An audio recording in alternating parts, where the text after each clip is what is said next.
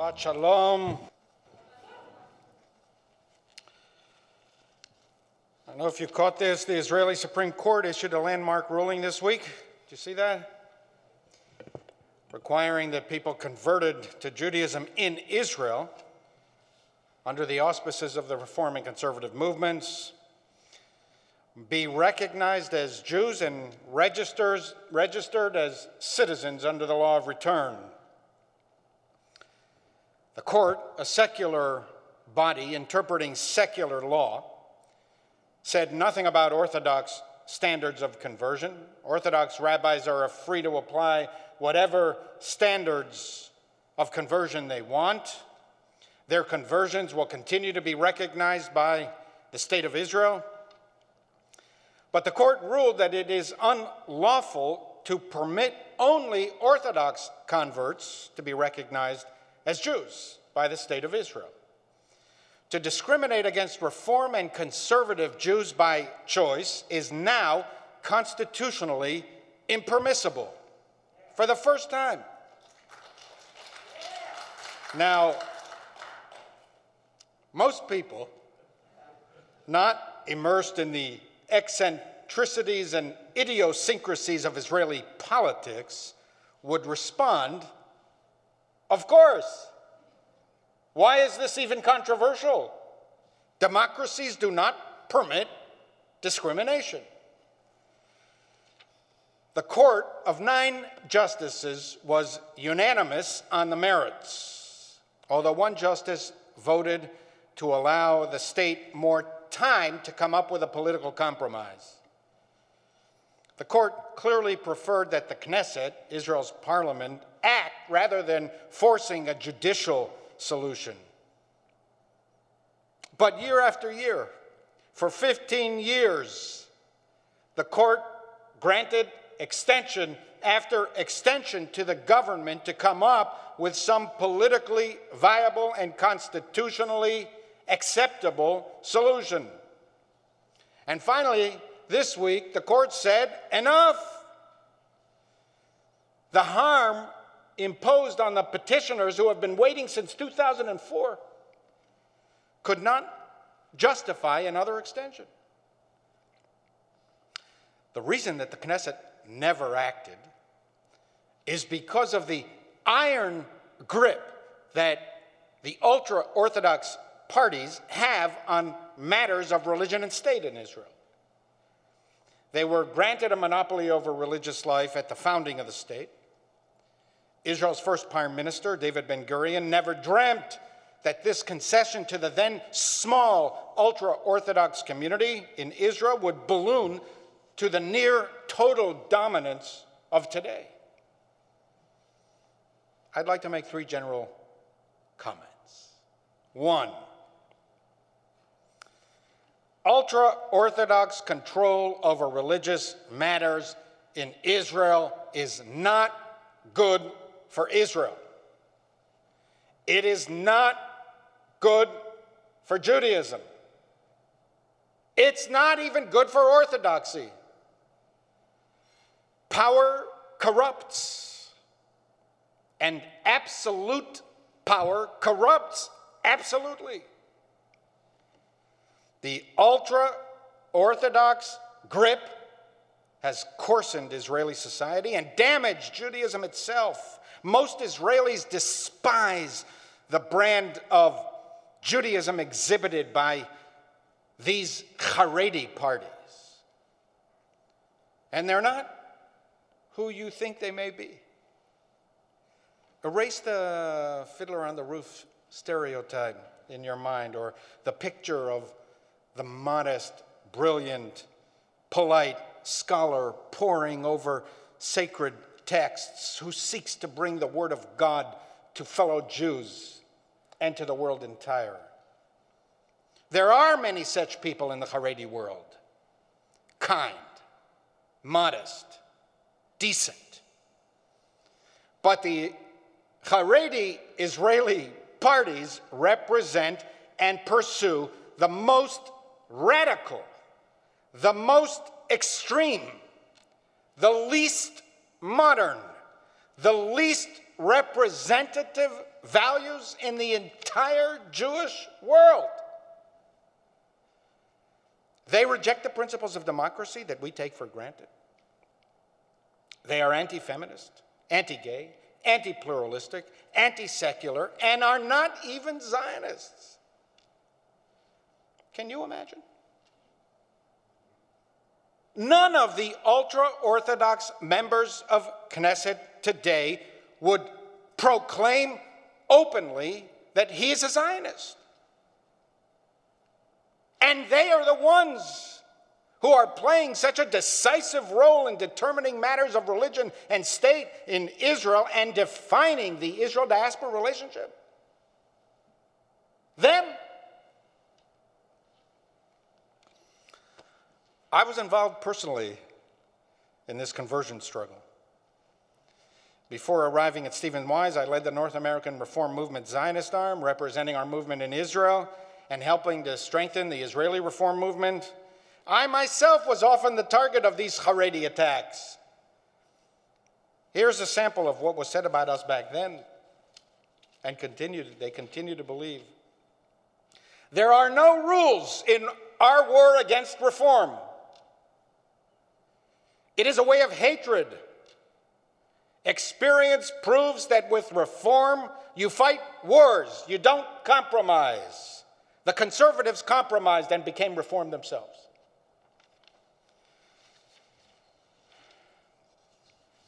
When in the 1990s, the Israeli Supreme Court recognized your right to claim Israeli citizenship under the law of return, that any person converted by a reformer conservative rabbi abroad is recognized by the Jewish state under the law of return, the ultra Orthodox parties reacted furiously. The Supreme Court acknowledged reform conversion. They convert over the phone. There are 150,000 non Jewish Russian immigrants in Israel. That was then. There's, today, there are over a million. They will do all of this 150,000 in one month. They will create chaos in Israel. Who will stop all of this? To all of the Jews by choice here and who are watching online, you write to me and describe to me the nature of your phone conversion. Like I've never met even one of you before, and I've been a rabbi for 30 years. If you write to me and detail to me how your phone conversion unfolded, I might be able to learn some techniques of phone conversions and save a lot of time. And here's a headline from this week Haredi, I don't know if you can see this. Haredi party likens reform and conservative converts to dogs with kippot. If somebody non Jewish said this, how would we react? How would we characterize that statement? Another ultra Orthodox party, Shas, accused us this week of plotting to convert tens of thousands of migrant workers in Israel. They express real hatred for fellow Jews, contrary to the highest commands of Judaism. Lo tisna et achicha bilvavcha. Do not hate your fellow Jews. The Torah mandates Kol Yisrael arevin ze bazeh. All Jews are responsible one for the other, the Talmud commands. Where does this hatred come from? This is what unchecked political power does it corrupts Jewish values. There's supposed to be a Jewish neshama, a Jewish soul that seeks kindness and gentleness. shalom. The Torah's ways are ways of pleasantness, and all its paths are peace. The Talmud asks, What is said of someone who studies Torah but does not deal honorably and does not speak pleasantly with people?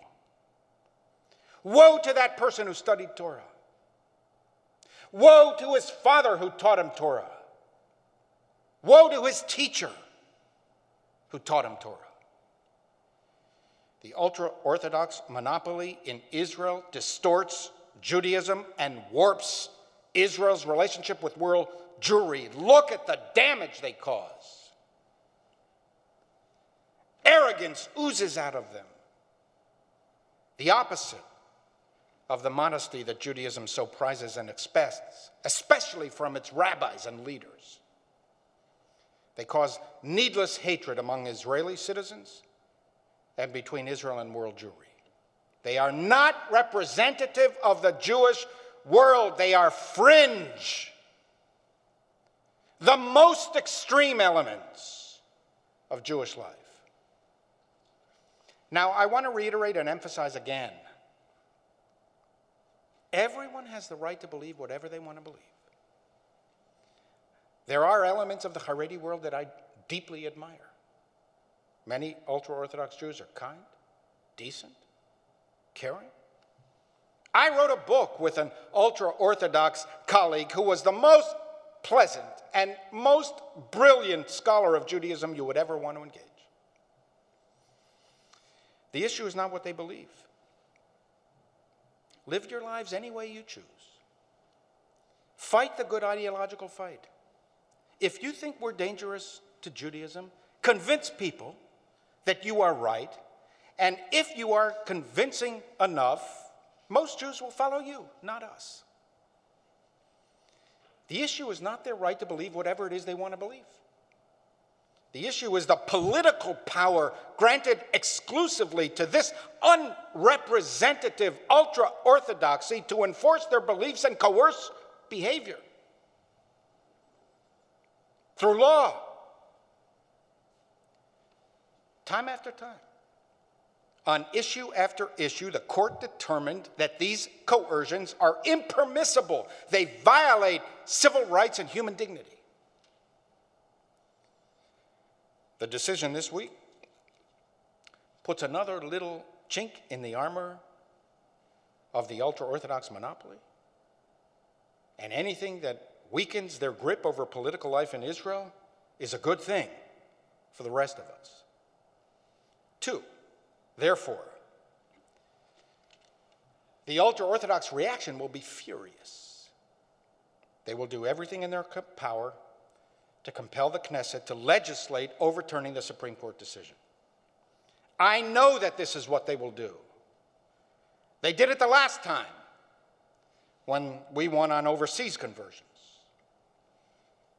I have firsthand knowledge of what will happen because I lived it already.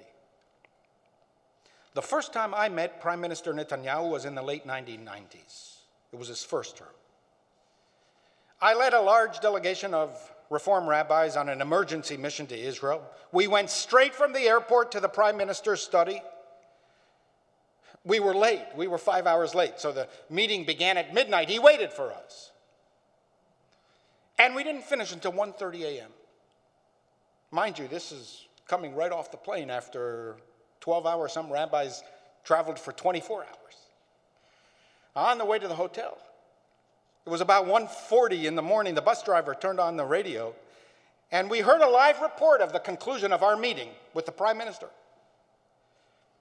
We cautioned the prime minister not to give in, that it would open a chasm between the Jewish state and world Jewry. We made the point that as damaging as the general disenfranchisement of our movement in Israel is, if the court recognized a right to take it away, to legislate a law overturning that decision, would cause enormous harm and would grow year after year. It's one thing not to have a right recognized, it is another thing to take away a recognized right. We made the same point to the Prime Minister several years ago on the Western Wall Agreement. It's one thing to ignore egalitarian worship at the Kotel, as damaging and as frustrating as that is, but to do what the Prime Minister did, to propose a compromise, to have the government approve it, and then to walk away from your own proposal because of ultra Orthodox political pressure would cause grave harm to the Israel diaspora relationship. And sadly, but predictably, we were right. Of course, we were right. We are experts on American Jewry. Most members of the Knesset know we are right. The Prime Minister knows this. There was a time that I had a personal relationship with dozens of members of Knesset. Everyone understood the damage being done, domestically, in Israel, and in terms of Israel's relationship with world Jewry. They just couldn't ignore, ignore, and still cannot ignore the immense political power granted to the Haredi parties. If they wanted to govern, they needed to make the concessions the ultra Orthodox parties demanded. And thus, they became enablers. This is what will happen again, unless those parties are thwarted. Three, therefore, we must mobilize the American Jewish community in two ways.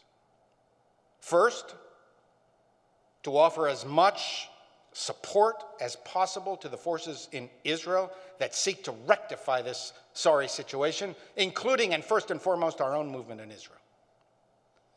The majority of Israelis have their own reasons for disdaining Haredi control of religious life. It is properly a decision for Israelis. They are the ones who vote, they pay taxes, and they live with the ramifications. But we can support the ongoing effort to dismantle this monopoly. And second, that these matters are decided in Israel does not mean that we have no role. Israel, by its own self definition, is the national home of the Jewish people. It exists not only for its own citizens, who properly decide Israeli policies, it exists also for world Jewry by its own self definition. So while overseas Jews do not have a vote, we have a voice. And I want to take a moment to turn to our partners in the Jewish world federations, the Jewish Agency for Israel, AIPAC, who will be with us in our synagogue very soon. The Anti Defamation League, whom, with whom we work all the time. The American Jewish Committee, with whom we work all the time. The Conference of Presidents.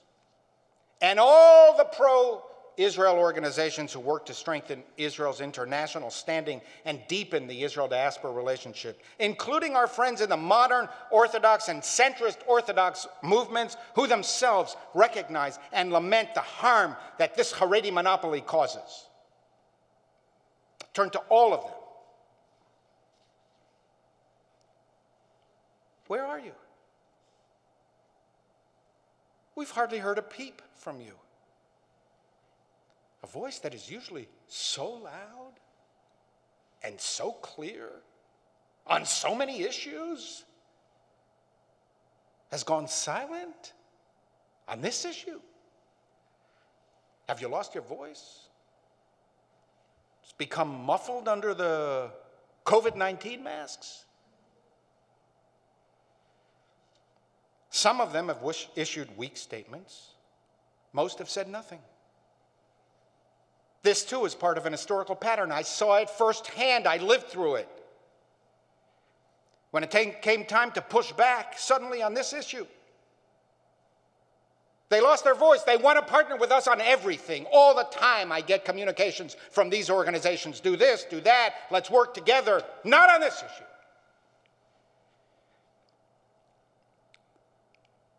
Let the reform movement and the conservative movement fight this on their own. I want to say to them, it is your fight. 85 to 90% of American Jews are not Orthodox.